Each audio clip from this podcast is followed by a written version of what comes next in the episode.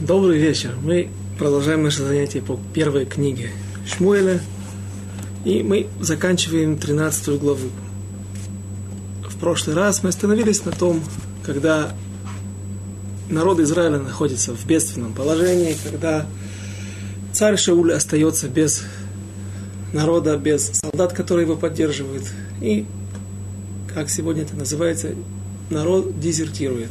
Все убегают, пользуясь тем, что Шауль, царь Шауль, очередной раз, в очередной раз не пользуется своими полномочиями, царскими полномочиями, для того, чтобы остановить народ, для того, чтобы собрать их всех вместе и выступить на войну, на бой против филистимлян, которые пришли, как упоминалось здесь, в огромном количестве, огромное количество колесниц, повозок с народом, с солдатами. Шесть тысяч всадников, конных солдат и пеших воинов, как песок на берегу моря. То есть и не написаны цифры, но, как я в прошлый раз предположил, если народ Израиля совсем незадолго до этого, год до этих событий, за год до этих событий смог собрать, поставить под ружье 300 тысяч человек для того, чтобы пойти в Зайордание и защищи, защитить, защищать город Явеш-Гильад – но, наверное, и в этой ситуации народ Израиля мог также поставить под ружье такое же количество народа, такое же количество солдат. И если народ испугался и разбежался, то, наверное, филистимлян было еще больше. Э, с этой цифрой у нас будут некоторые сложности дальше, но, возможно, попробуем каким-то образом это объяснить. чтобы все стало на свои места. И вот народ разбегается, кто куда, кто прячется в ров, кто яму, кто в пещеру, в различные укрытия, которые находятся в окрестностях места проживания этих людей. Некоторые даже уходят в Зайордане, переправляются к своим родственникам, к своим собратьям на колено Гад, Рувен и половина колена Минаше. И вот в этой ситуации как мы уже упомянули, много, упоминали много раз, и уже сегодня также царь Шауль проявляет, не проявляет, крепко, не, не, не, не, не, не смог крепкой рукой остановить народ Израиля от бегства, и он в конце концов остается с количеством солдат в 600 человек. Тут же происходит преступление, первое преступление против Всевышнего. На самом деле, мы также разбирали, упоминали, что это не первый проступок царя Шауля, а первый, который воочию описан черным по белому здесь в книге, когда он нарушает слово пророка, когда пророк сказал, что он должен дождаться, пророк Шмуэль предупредил Шауля, что он должен дождаться шесть дней и только потом, и только потом, когда он придет в Гильгаль, он принесет жертву после прихода пророка. Но царь Шауль ошибся. Он пытался создать, сделать какой-то поступок, какое-то деяние для того, чтобы собрать народ вместе, для того, чтобы остановить народ от бегства. И он приносит жертву, приносит жертву раньше времени и как мы упоминали, Вайтапак, написано слово Вайтапак. И объясняет Шауль, оправдывая себя, объясняет Шауль пророку Шмуэлю, это написано в 13 главе, в 12, в конце 12, 12 стиха, «Велой хилите вайтапак вагале Аллах». Это слово непонятное, оно применяется здесь не, на первый взгляд не по месту, потому что вайтапак это и сдержался. На самом деле мы помним, что Шауль не сдержался, он именно не выдержал, не дождался еще несколько часов для того, чтобы закончился до конца первый, э, последний день из тех шести дней, о которых говорил пророк Шмуэль, и дождаться до выхода звезд. И он, да, принес жертву. Почему же написано «я, не, я в это пак и сдержался?» Объясняет Раши на месте, на этот стих – и я сдержал зов своего сердца, приказ своего сердца, разума, чтобы не делай этого. Что ты, пророк, царь Шауль, не делай этого, не приноси жертвы сейчас, потому что ты знаешь, что время еще не наступило. Еще пророк Шмуэль не пришел. Поэтому ты еще пожалеешь об этом. Но я сдержал, превозмог свой разум и над, э, над, разумом своим, над указанием своего сердца и сделал так, как я считал нужным. То есть да, тут приказ сердца. Сердце чувствует, сердце знает, где правда, где лучше. Но и это, и это является преступлением царя Шауля, что он шел за какой-то логикой. Пророк Шмель что-то мне сказал, я должен ждать. Но он не приходит. Что я могу сделать? Народ разбежался. Совсем, еще немного у меня не останется совсем солдат. Что же будет дальше? Я еще буду ждать, так у меня этих 600 не останется. Поэтому он идет за логикой и против, против приказания пророка. Шмуэля и тут мы приводили слова Вавилонского Талмуда, что Шауль оступился один раз и за это был наказан, а царь Давид оступился два раза, но это, э, э, за это он не был наказан, то есть он понес наказание, но вот этот он не был смещен с престола, он остался царем, это было полностью ему искуплено. И спрашивают наши мудрецы в Вавилонском Талмуде, ну как же так, ведь Шауль оступился дважды. И объясняют, объясняет Равхайм Шмулевич в своих сихот, в своих выступлениях в Ешиве, что Шауль, пусть и оступился дважды, пусть он нарушил приказание пророка, но это было наруш... нарушение, оба нарушения были из, э, как бы это все проходило по одной, по одной и той же статье. Человек этот не слушается пророка, он не уверен, до конца, не верит до конца в слова Всевышнего, и поэтому оба случая, они одинаковые, они записываются как один проступок. Царь же Давид один раз он оступился с Батшевой, другой раз он оступился, когда он сосчитал народ Израиля. Сосчитал народ, народ Израиля, перепись населения делать разрешается, но только посредством чего-то. Например, тот же царь Шауль, он в этом дважды не оступился. Однажды он сосчитал их черепками, как мы это уже упоминали несколько уроков назад, раздал каждому разбитые куски отбитых, разбитых э, кувшинов, и каждый принес по черепку, после этого их сосчитали и таким образом узнали, какое количество солдат идет на войну. После того еще события, которые, до которых мы не дошли, пророк Шмуэль, царь Шауль сосчитает народ Израиля посредством тлаим, посредством ягнят. Он раздаст в руки ягнят для того, чтобы, опять же, народ Израиля не был посчитан поголовно по, по, и поименно, Шимон бен Рахель, Яков бен Лея и так далее, а было, было э, записано, посчитано количество каких-то вещей, которые люди принесли. Э, смысл этой Аллахи и почему не разрешается считать народ Израиля, э, сделать простую перепись по, по, поименно, это мы будем разбирать дальше. Байзрат Ашем. А, царь Давид оступился, он сосчитал народ поголовно, поименно и за это был наказан. Была тяжелая магифа, был тяж, был, была тяжелая эпидемия в конце правления царя Давида. И несмотря на то, что он оступился дважды по совершенно разным э, нарушениям, э, приступил совершенно разные законы, ему это не было засчитано, и все это было искуплено. И вот Шмуэль остается с...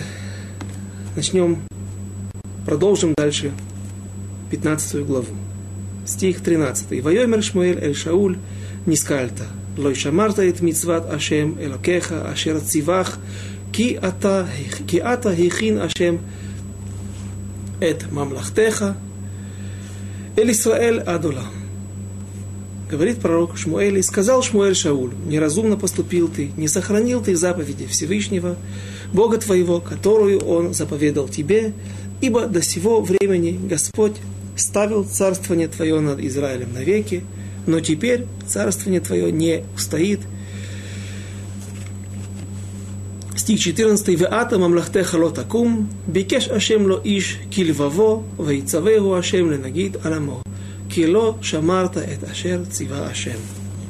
Но теперь царствование твое не устоит, Искал Господь себе мужа по сердцу своему, и назначил его Господь э, главою народа своего, ибо не соблюдал ты того, что повелел тебе Всевышний.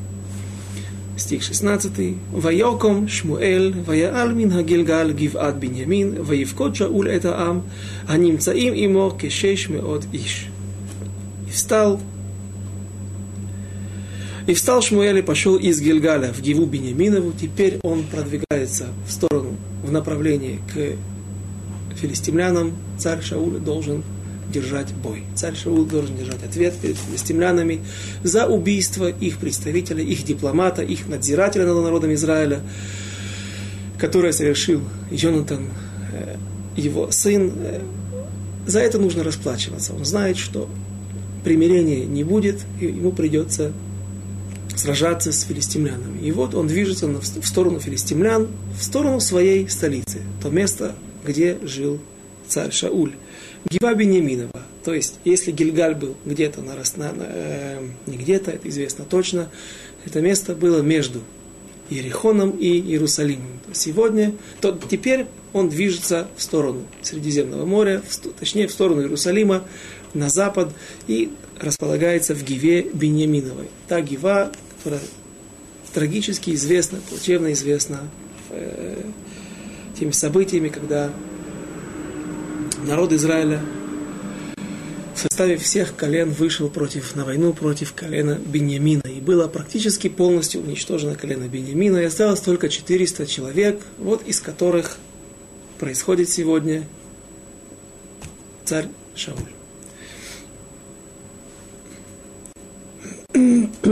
И Шауль пересчитал людей. И Шауль пересчитал людей, находившихся при нем, около 600 человек. Только что, несколько строк назад, мы читали о том, что в Гильгале у Шауля осталось только 600 верных воинов. 600 человек, которые готовы пойти за ним до конца, в любой бой, на любую, даже на смерть. И зачем, спрашивает Радак, зачем вновь Писание приводит нам, пророк Шмуэль пишет о этих людях. Для того, чтобы отвечать Радак, для того, чтобы объяснить, что больше добровольцев не нашлось. Больше никто не пришел. Как было, были те 600 человек, так и сейчас остались только 600 воинов. С одной стороны, большой позор, народ разбежался, народ не хочет идти за своим царем, не хочет идти на защиту народа, родины. С другой стороны, только подумать. Несколько сот тысяч, пусть даже несколько десятков тысяч воинов, врагов, армия, армия хорошо отработанная, умеющая хорошо воевать, потому что филистимляне были пришельцами. Филистимляне не были местным населением. Филистимляне, по некоторым мнениям, это были не те филистимляне, которые упоминаются в, в Хумаше, а это люди, которые пришли, была какая-то волна, есть э, скажем так, это не, истори... не, не наши комментаторы так объясняют, а историки объясняют, что были какие-то племена, которые, возможно, пришли с Европы, уничтожив на пути своем хитийскую империю, которая находилась на территории нынешней Турции, и финикийцы, всем хорошо известные, которые находились до, а, ну, в эти времена тоже они существовали, это царь Хирам из города Цидона. И сегодня этот город существует. Цор, Цидон. Э, э, это те же люди, как и филистимляне. Но филистимляне высадились где-то на побережье в Египте, потом так рассказывают историки.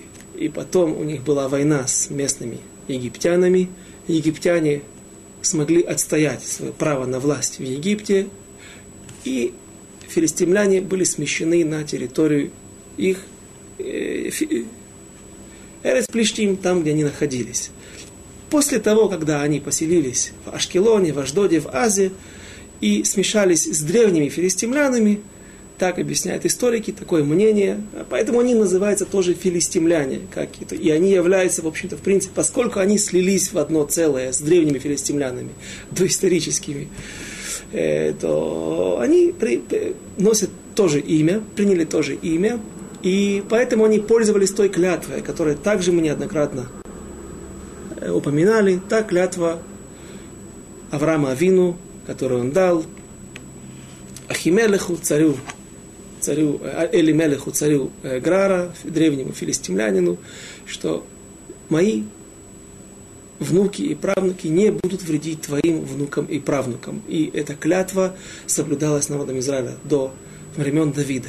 только царь Давид, в скорости мы будем читать через несколько глав эти строки, эти события, царь Давид поведет народ Израиля, когда умрет последний внук того царя Грара, того древнего филистимлянина, тогда царь Давид пойдет на войну на Иерусалим, потому что в Иерусалиме сидели евусеи, которые были отпрысками от филистимлян, которые были родственниками филистимлян, и только тогда царь Давид захватит Иерусалим.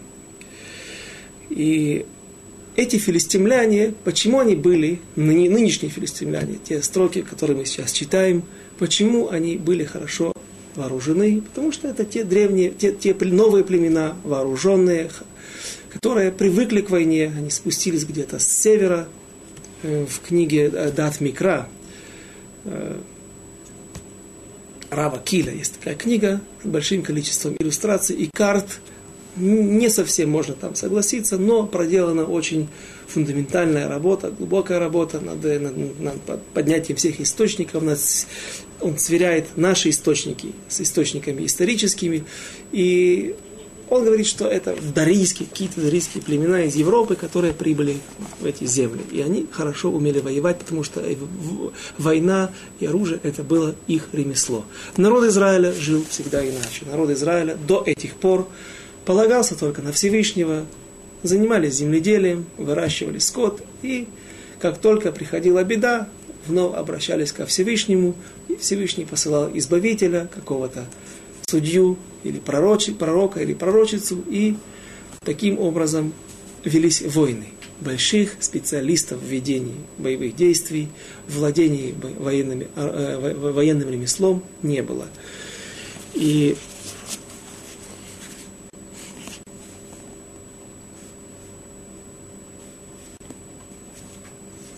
что же происходит дальше?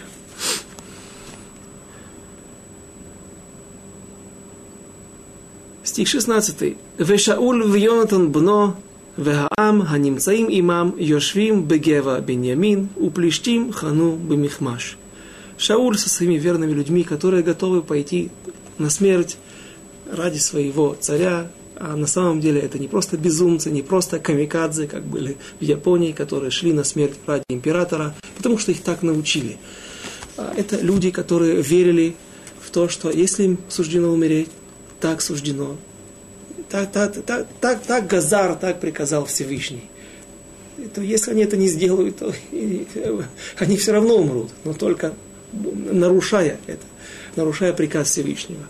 С другой стороны, они верили до конца, что может быть избавление, что у Всевышнего нет, нет проблем для того, что нет ограничений, ограничений в, в, в, Иешуа, в избавлении, поэтому они остаются верными своему царю и Всевышнему. И вот 600 человек поднимаются в Гиву Бениаминова. Шауль и Йонатан, сын его, и народ, находившийся при них, прибыли, э, прибывали в Гиве Бениаминовой, а Плештим стояли станом в Мехмасе. Сегодня это место известно досконально. Это место находится недалеко от Иерусалима, за Пизгат-Зеев по дороге, по дороге, не совсем по дороге, в сторону эм, э, Маале Адумим, большого города, который сегодня развивается в окрестностях Иерусалима. И там находятся и сегодня две деревни, которые мы также уже упоминали в наших предыдущих уроках. Одна Михмас, другая Гева, точнее, арабские деревни, которые арабы называют сегодня одна Мухмас, другая Джава. И в этом месте находится очень неприступный каньон. То есть эти две горы находятся рядом, одна возле другой. Гива Беньяминова немножко Джаба, сегодня немножко выше. Там рядом находится город, не город, а поселение, там живет много религиозных евреев. Оно называется Адам, Адам, так его называют. И между ними находится глубокое, скалистое, очень тяжело проходимое ущелье. Ущелье более похожее на, я видел фотографию, видел снимок, это ущелье более подходит к каким-то кавказским ущельям, чем э, к израильскому рельефу.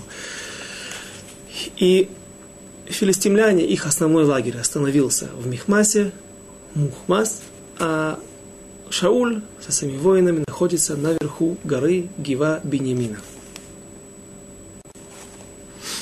17 стих.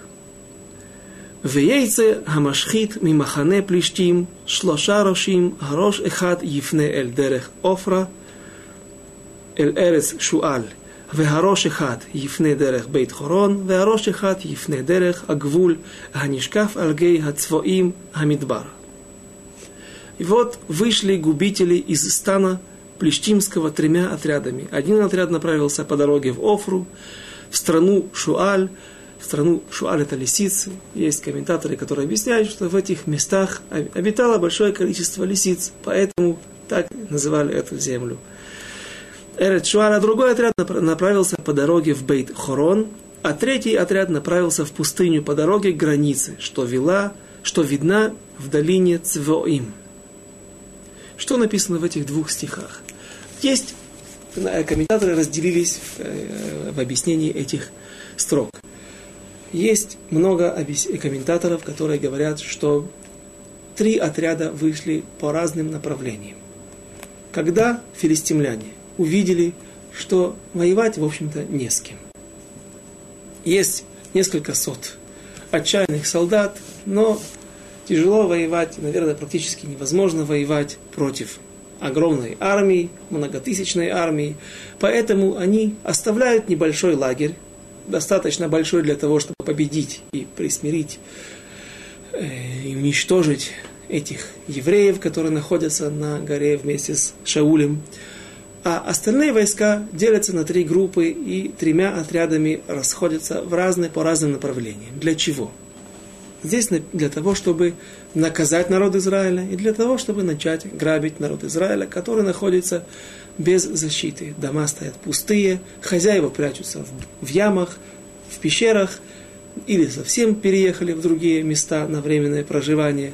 И поэтому земля открыта для грабежа и для разбоя а тот, кто остался, осмелился остаться, будет наказан. И слова, подтверждающие это, это, это, это мнение Машхит, здесь написано не просто отряд, не просто гадуд, не просто цава, не просто какая-то армия, а именно слово, которое редко употребляется. Машхит. Машхит это уничтожающий. То есть это мародеры, это отпетые бандиты, которые не боятся грабить, которые, э, которые интересуют только грабеж и только убийство.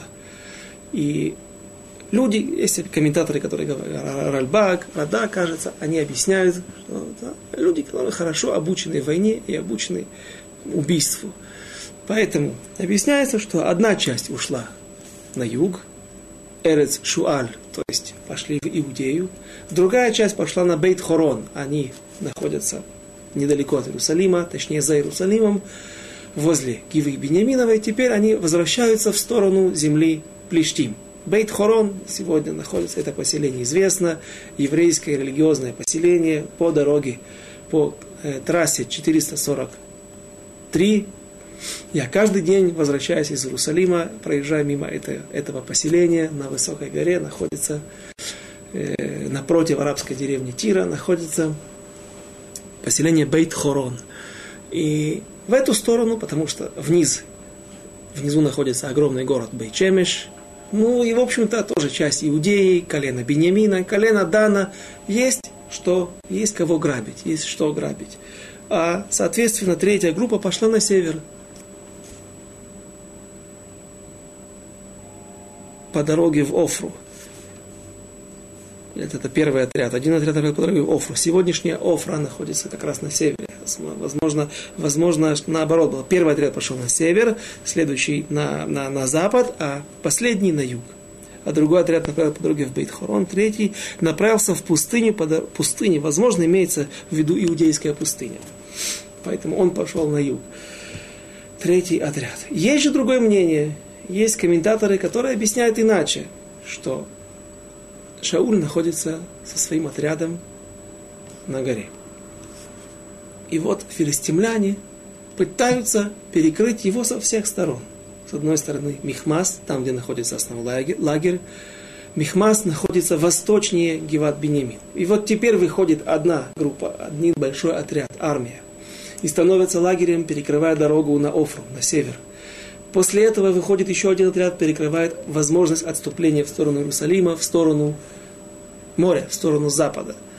После этого выходит отряд и перекрывает отход на Хеврон, на иудейскую пустыню, на Иудею. И вот теперь, когда царь Шауль зажат со всех сторон, филистимляне выжидают. Пусть силы совершенно не равны. Но атаковать людей, которые находятся наверху, на высокой горе, с крутыми скалами, тяжело доступными скалами, никому не хочется. Там нет источника, дождей еще нету в это время. Поэтому филистимляне знают, что рано или поздно эти люди съедят свою провизию, у этих людей закончится вода, и они будут вынуждены идти к нам. Поэтому филистимляне рады, наверное, тому, что им не нужно воевать, и никто не хочет рисковать своей жизнью. Хотя возможность у них была напасть на и взять атакой эту гору. Поэтому, перекрыв все возможности для отступления у Шауля и его войск, начинается выжидание. И вот непонятный стих, непонятный стих, 19 стих, что он здесь делает? Вехараш ло имаце бехор эрец Исраэль, ки амар плештим, пен яасу хаиврим херев о ханит. Переведем его. Кузнеца же не оказалась во всей земле израильской, ибо филистимляне говорили, чтобы не сделали иврим меча или копья. О чем говорит стих? Сейчас сначала я приведу объяснение, которое то, как нельзя учить, то, как не нужно учить. Я даю уроки еще в некоторых местах. И вот у меня есть урок, когда-то мы учили эту же тему в городе Бадьям, там э, очень много русскоговорящих, русскоязычных евреев. И вот один человек, приведя, при, привел мне на этот посук, на этот, на, на, на, на этот стих, принес книгу книгу немецкого историка Векслера или Кеслера. И э, причем интересно, что это историк, по-видимому, очень популярный и очень известный, потому что книга была как на русском, так и на иврите. То есть она имеется на многих и переведена на почти на все языки мира. Что он говорит? Книга называется о Би... что-то Библия как история. Он... Библия как история. Очень звучит. И что же он говорит там? Он говорит евреи вообще не умели ничего. Не умели читать, не умели. Может быть, не совсем так, но он говорит, что ремесел евреи не знали. Почему? Вот написано. И не на... И, и... 19 стих.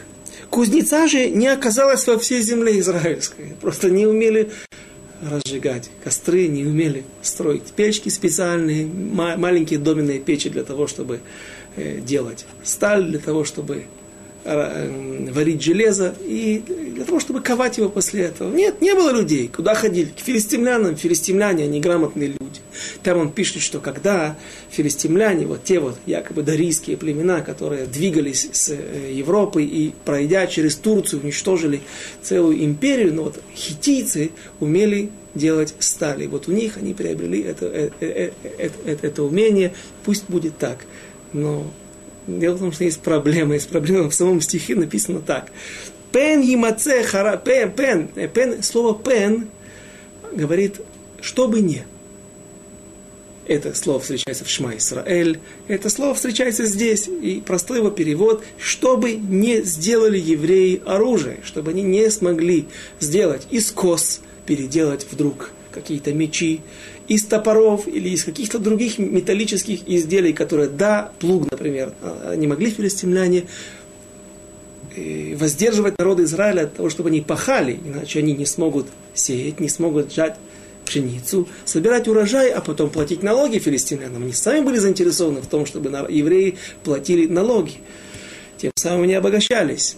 Но из плуга если есть кузнец, можно сделать меч или другое оружие. А тогда есть опасность, что евреи поднимут бунт, поднимут восстание и пойдут на войну.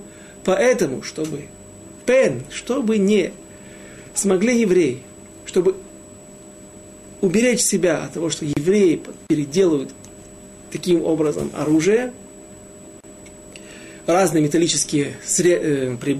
э, орудия, инструменты, которые у них есть на оружие, пригодное для войны, филистимляне запретили иметь кузнечные мастерские, запретили иметь какие-то печи, на которых можно изготовлять металл, сталь. Что должен был делать еврей, который вынужден купить плуг или плуг его поломался, ему нужно его перековать, переделать, переиначить, наточить, должен был спускаться, покупать билет и ехать далеко в землю Плештим. Если это был Чемеш или Тель-Авив сегодняшний, то это было достаточно близко. А если это э, удел колена Минаши или же колена Ашера, Гада или же это из-за Иордания, то приходилось людям проводить несколько дней в дороге для того, чтобы добраться до филистимлян и заплатить деньги филистимлянам, чтобы те наточили им косу, нож или плуг, или подправили его, если плуг нашел на камень, и он погнулся, и так далее. Не знаю, что за перевод был у этого немецкого историка. Как можно перевести иначе? Тут нужны комментаторы. Но, очевидно, что люди пытались для того, чтобы получить призы, для того, чтобы получить славу, пытались каким-то образом фальсифицировать и Истина же была иная. Евреи умели строить, евреи умели заниматься кузнечным ремеслом. Евреи умели все, что нужно было им для жизни. Евреи действительно не умели воевать. Только через время царь Давид, забегая немножко вперед, царь Давид, когда будет оплакивать смерть царя Шауля, в поминальной речи, в эспеде о царе Шауле, он вдруг говорит фразу «Нужно научить Бне Иуда кашет. Нужно научить сыновей Иуды владением, э, владением э, луком, стрелять из лука, то есть владением оружия. Какое это имеет отношение к царю Шаулю, к его смерти, поминальным речам о нем, оплакиванию Шауля? Потому что сейчас, когда евреи терпят одно поражение за другим, когда погибает еврейский царь, царь Давид понимает, что нужно поднимать народ на войну, что придется для, э, э, что напротив народа Израиля находятся очень серьезные враги, очень серьезные, хорошо обученные воины, что война это их ремесло, поэтому противостоять им будем молитвой ко Всевышнему и оружием. Но об этом в будущем, недалеком, без Раташи. В это же время филистимляне, как мы уже прочитали, воздерживают народ Израиля от всяческой возможности создать какое-либо оружие. Есть один из комментаторов, который замечает, что здесь не упоминается лук. Посмотрите. Кузнеца же не оказалась во всей земле израильской, ибо филистимляне говорили, чтобы не сделали время меча или копья. Херев оханит. Что с луком? Один из комментаторов говорит, наверное, лук не было проблемы. Почему? Они не запрещали. Э, охотиться, кстати, евреи не могут луком. Охотиться, если человек попадает, из, охотник э, попадает стрелой в оленя или в другое животное, пусть оно кошерное, тут же оно становится не кошерным, а точнее трифным. Потому что пробиваются легкие, пробиваются внутренние органы, и это животное, если и ловили, то ловили только э, сетью, ловушкой, веревкой. Э, но для обороны, наверное, не запрещали. Почему? В эти времена была определенная военная доктрина. Она была очень проста. Шла огромная армия Мешурьенет. Ширьон – это металлические доспехи. Сегодня также это слово называется броня. Э, используется как броня. И люди были защищены. И голова, на голове находился шлем, в руках они держали огромный щит, на ногах были также доспехи, и в руках держали меч или копье. И вот огромная армия двигалась по направлению к другой армии, к группам скопления врагов, соперников, и вот эта огромная махина давила и сметала все на своем пути. Во времена Хашманаим, как мы помним, э, греки, яваним, добавили к этому еще слонов. Слоны добавляли дополнительно ужас, давили на своем пути все, все, что попадало им под ноги. И в такой ситуации лучники, которые могут стрелять только с какого-то расстояния, они не представляли опасности, и поэтому кто-то пытается объяснять, что лук не просто так не употребляется здесь, не упоминается, потому что лук держать евреям можно было. Посук Исрим, 20 стих. וירדו כל ישראל הפלישתים ללטוש איש את מחרשתו ואת עיתו ואת קרדומו ואת מחרישתו. И ходили все израильтяне и филистимляне ковать каждый свой сошник, свой заступ свой и топор свой и мотыгу свою. Махаришто, мотыгу или плуг – Потому что, я думаю, пахали не только мотыгами, а плугом. плугом. Конечно же, плугом тоже пахали, потому что вскоре мы увидим, что э, употребляется размер, как размер, как половина борозды, которой проходят быки. Пахали на быках, по-видимому, на ослах. И Поэтому не только мотыга имеется в виду, а махареша – это также плуг. И вот следующий стих, также он интересен. «Вагайта хапцира пим ламахарошет велаитим велишло велишлош келишон улякардумим уляхацив хадарбан». И была цена поправки пим – и вот что такое пим, это слово нигде не встречается больше в Танахе. Есть также э, разные мнения, они достаточно интересные, даже оригинальные. И была цена поправки пим для сошников. Кто-то говорит попросту пим какая-то цена, какая-то Э, какая-то мера, мера, мера, может быть, золота или серебра, как, э, как на Древней Руси, говорят, откуда что такое рубль, что такое гривна сегодня на, на Украине есть э, монет, не монета, а, а деньги, которыми пользуются это гривна. Гривна от слова грива, так я слышал объяснение, вот свиток серебра, за который можно было купить шекель, да, как мешкаль какой-то, вес серебра, за который можно было купить гриву коня. А рубль, десятая часть гривны, а, то, отрубленная часть, десятая часть. Да, можно с этим спорить. Это я прочитал не в источниках, а так слышал. Но возможно, что тоже был какой-то, какой-то слиток серебра или даже золота, который нужно было заплатить за поправку своего плуга или других сельскохозяйственных инструментов – и для заступов, и для трезубца, кельшон, трезубец, это слово мы уже встречали однажды, когда э, в, в, в начале третьей главы упоминаются грехи сыновей Эли, первосвященника, и там приходил юноша с кельшоном, вот с такими, это, это вилы, сельскохозяйственные вилы. Что с вилкой он не приходил, он приходил брать с вилами, загонял их в котел для того, чтобы забрать положенные и не положенные, по некоторым мнениям, ему части мяса, жертвоприношений. И вот килюшон также нужно было затачивать или выпрямлять, если он ломался, искривлялся.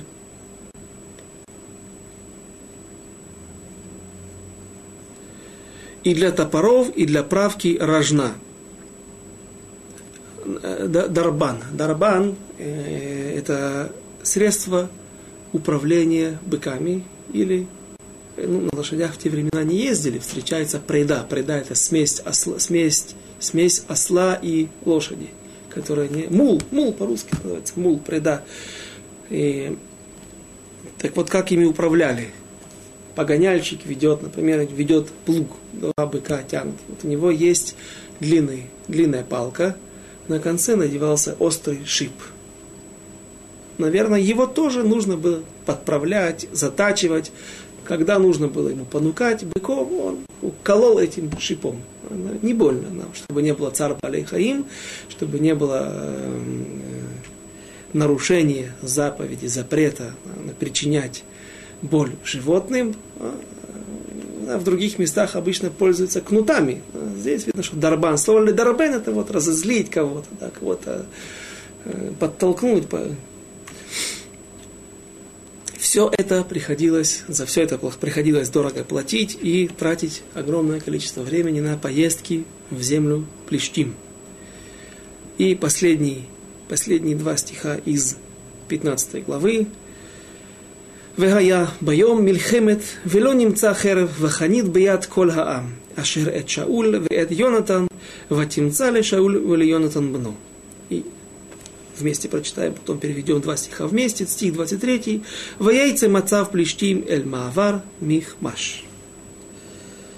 И было в день войны, не нашлось ни меча, ни копья в руках всех людей, всех людей, бывших при Шауле и Йонатане, а только у Шауля и Йонатана, сына его, и вышел охранный отряд филистимлян к проходу Михмасскому.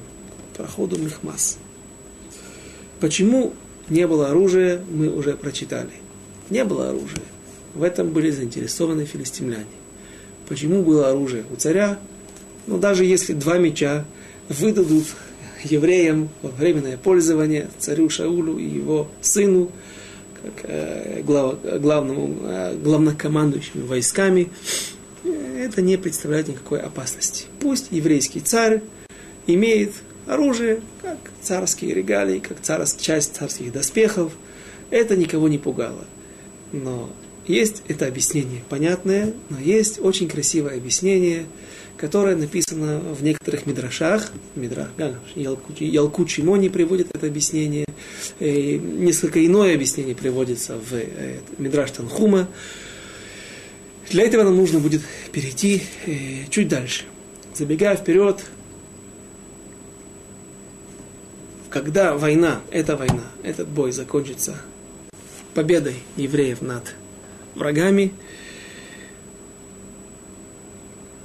народ Израиля станет преследовать филистимлян. И вот когда они смогут захватить чужой скот, который теперь становится их скотом, и они могут, например, теперь поесть, наконец-то поесть после тяжелого боя, после тяжелой погони, через поперек всей земли Израиля, до самого побережья, до городов филистимлянских. Теперь люди голодные. И они начали есть. И вот Шауль, царь Шауль увидел, что шхита, когда мы, когда мы дойдем до этого места, мы будем подробнее разбирать, какие же несколько нарушений, по мнению разных комментаторов, приписываются народу Израиля. Э, и Шауль увидел, что делается нарушение. Одно из мнений, что народ плохо или неправильно шхитует животных, неправильно режет скот. Поэтому и вот написано там так. И поднял Шауль и сказал Шауль, уж хататем базе. И будете резать базе этим. Слово базе переводится этим. Что такое этим? Не написано чем. И наши комментаторы, точнее, более древние, э, Хазаль, мудрецы, Зихронам Левраха, они говорят так, Базе, он показал им нож шхиты. Сказал Базе, вот есть такой нож, специальный нож, которым можно резать. И только после того, как животное зашхитовано этим ножом, можно употреблять после определенного процесса употреблять мясо в пищу. И где намек? Куда? Мидраш, Мидраш говорит, ну хорошо, просто придумали. Нет, написано слово בזה, если мы посчитаем буква бет. Гематрия его числовое значение 2. Э, бет пишется вместе с з. Теперь слово буква зайн это 7. 2 плюс 7 9. И гей это 5. 9 плюс 5 14. Три буквы, которые составляют слово базе, они составляет собой их гематрия, их цифровое значение 14.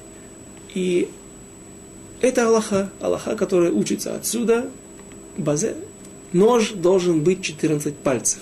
Есть эцба, есть размер определенный, палец, эцба, толщина. Вот этот нож должен иметь длину на лезвие ножа 14 эцбаот, 14 пальцев.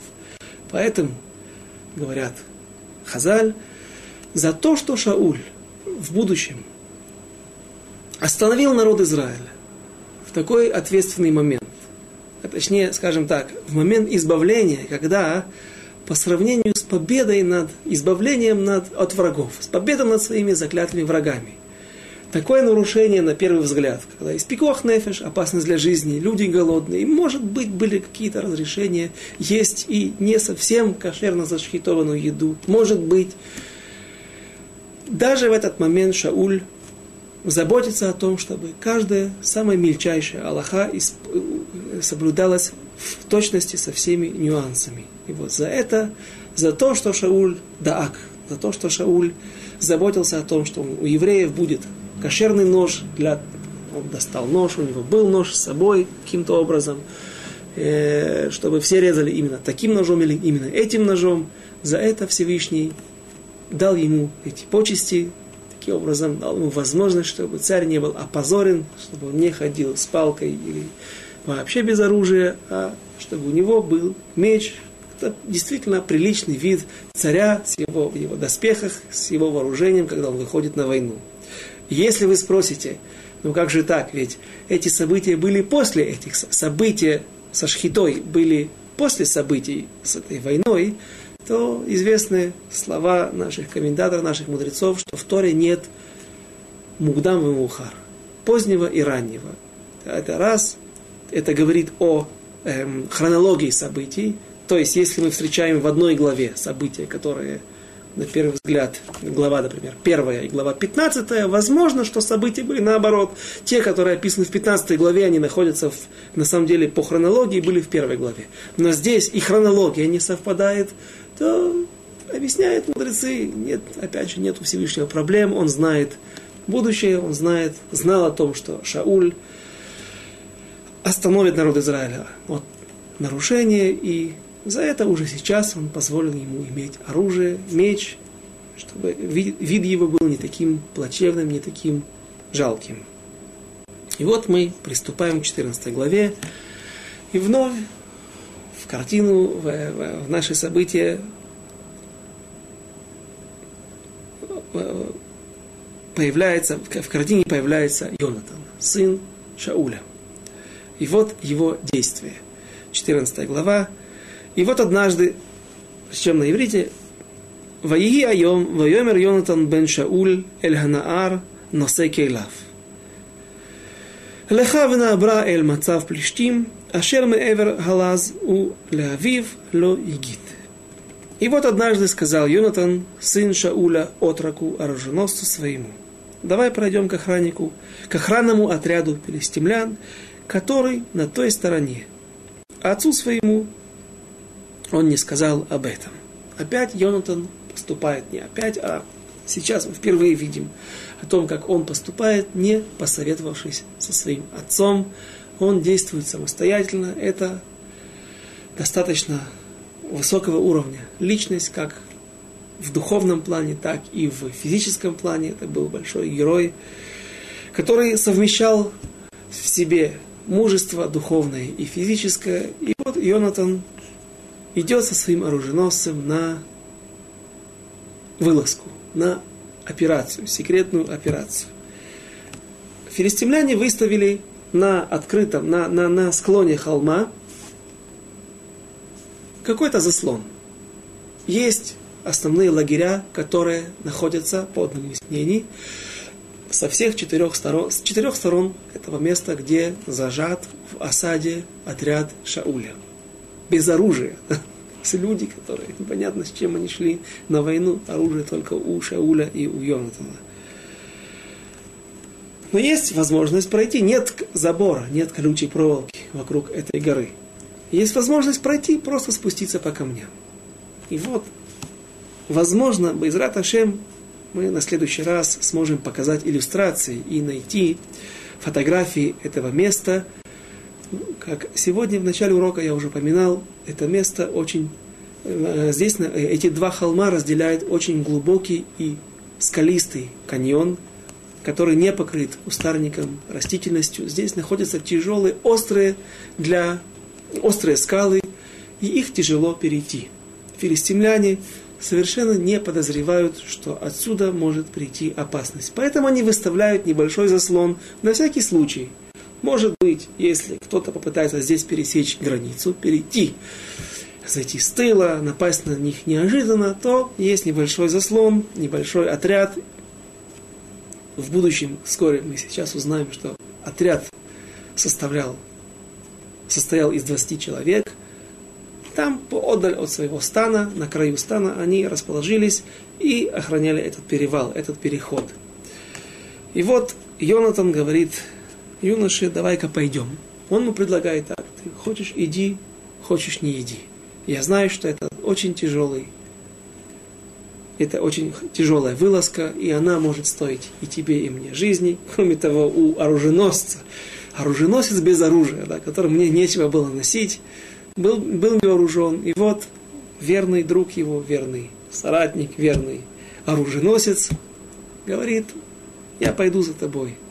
И именно два эти юноши принесли народу Израиля избавление в этой войне.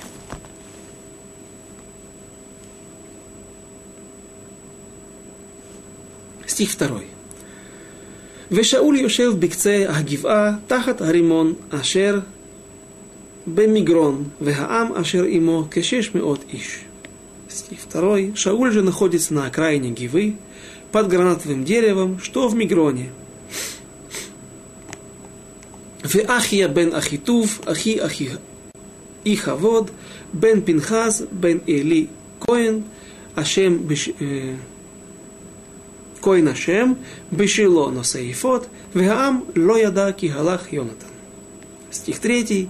«И Ахия, сын Ахитува, брата Ихавода, сына Пинхаса, сына Эйли, священника Господня, в Шило, носящий Ифот. А народ не знал, что Йонатан ушел».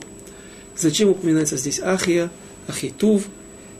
Несмотря на то, что когда Эли получает, Эли, Эли Акоин получает – тяжелое пророчество сначала от Шауля, потом от отца, от, извините, от Шмуэля, пророка Шмуэля. Это было первое пророчество пророка Шмуэля. А потом и от его отца, от Элькана.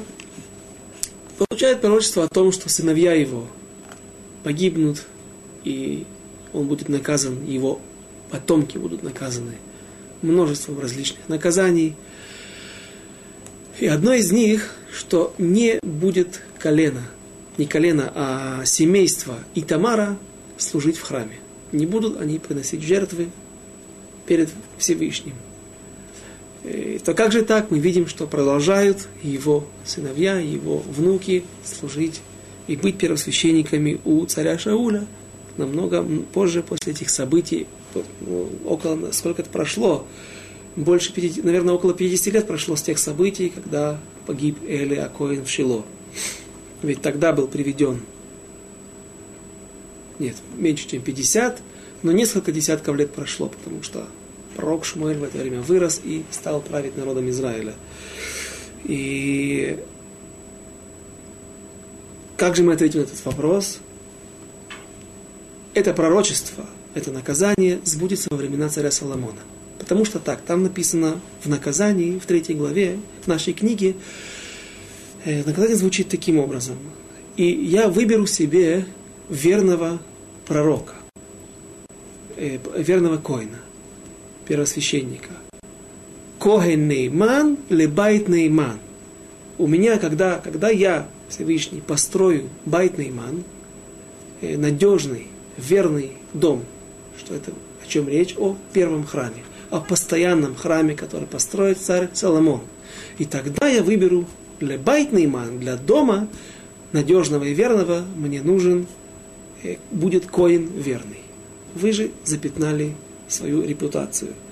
Поэтому только тогда царь Соломон сместит отпрысков из семейства и Тамара и вновь переведет первосвященство в руки потомков Элазара Акоина. Здесь же пока что еще внуки Эйли являются коинами.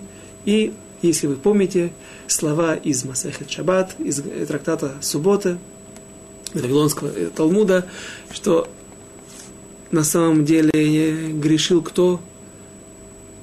Хофни. Хофни, который хапал, да, мы пытались. О, слово Мелохафнав. Хофни, возможно, Мелохафнав, его руки, руки, он, он, он ими хватал, хватал жертвы, хватал жертвоприношения раньше времени когда ему полагалось это. А Пинхас был пассивный участник этих событий. За что же он причисляется, перечисляется как преступник вместе с Хофни? Потому что не, не останавливал, не пытался противостоять, э, протестовать.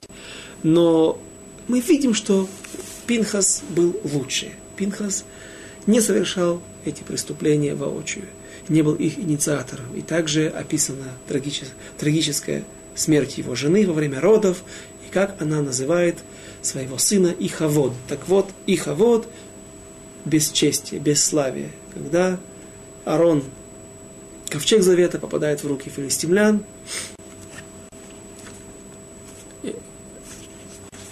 жена Пинхаса называет это бесславие.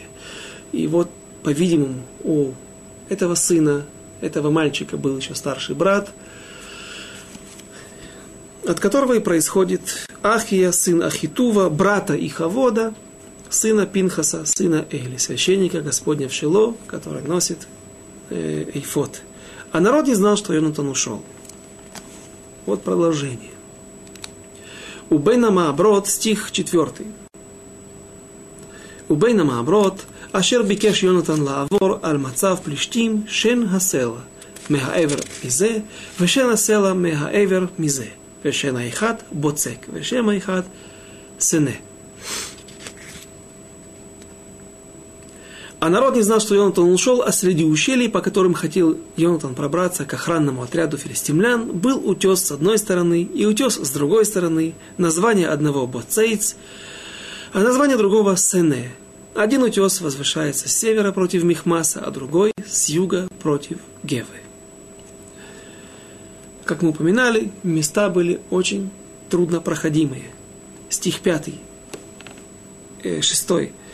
ויאמר היונתן אל הנער, נוסך אליו, לכו ונעברה אל מצב הערלים האלה, אולי יעשה השם לנו, כי אין להשם מעצור, להושיע ברב о бимат. И сказал Йонатан отроку роженоса своему, давай пройдем к охранному отряду этих необрезанных. Здесь мы встречаем не первый раз, как Йонатан и также царь Давид называет филистимлян не плештим, не только называет их плештим, а необрезанные. Это особо презренный ведь все были не обрезаны в те времена вокруг. Еще не было мусульман, которые потом также приняли этот обряд, приняли этот обычай. И а, все народы вокруг были не обрезаны. Почему именно филистимлян называют именно так? Потому что, как мы упоминали об этом в, седьмой, э, в четвертой, в пятой главе, когда ковчег завета попадает к филистимлянам в плен, что филистимляне были не только военными оппонентами, не только соседями, которые воевали ради политических э, выгод, ради географических выгод, ради экономических выгод. Это прежде всего были оппоненты духовные. Поэтому их всегда э, великие люди в Танахе называют необрезанным. Также Арелим, так же, как и царь Давид.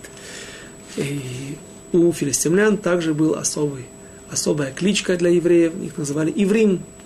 Иврим. Э, я не знаю, я не видел комментаторов, которые говорят о том, какой же был в этом гнай, какой в этом был позор для евреев, но слово «еврим» оно объясняет э, то оппонентство евреев, как единственный народ, который утверждает, что в мире есть один Бог, поэтому они еврим, возможно, возможно, это мое объяснение. Еврим как Авраама Вину, который был по одну сторону реки или по одну сторону мира, и весь мир находился по другую сторону мира. Ивремис, ми эвер, с другой стороны. Человек, который пришел с другой стороны реки. Я думаю, что здесь мы можем остановиться сегодня для того, чтобы начать не с середины, а практически сначала это интересное продолжение. И на следующем занятии мы, без раташем, рассмотрим несколько интересных моментов. Как, прежде всего, как же будут развиваться события и как придет избавление народу Израиля посредством этих двух юнош. Э, дальше. Вопрос, можно ли гадать в народе Израиля? Какое гадание, если оно вообще разрешенное? А также если успеем, интересный вопрос, когда и при каких условиях можно кушать некошерное мясо, когда оно разрешается. Например, еврей нашел свинину или верблюжатину или кролика освежеванного, можно ли ему есть? Рамбам пишет, что можно. И не обязательно в момент опасности для жизни, или когда врачи сказали, что только мясо кролика тебя может спасти, а даже в других обстоятельствах. Безрат об этом в следующий раз. До свидания.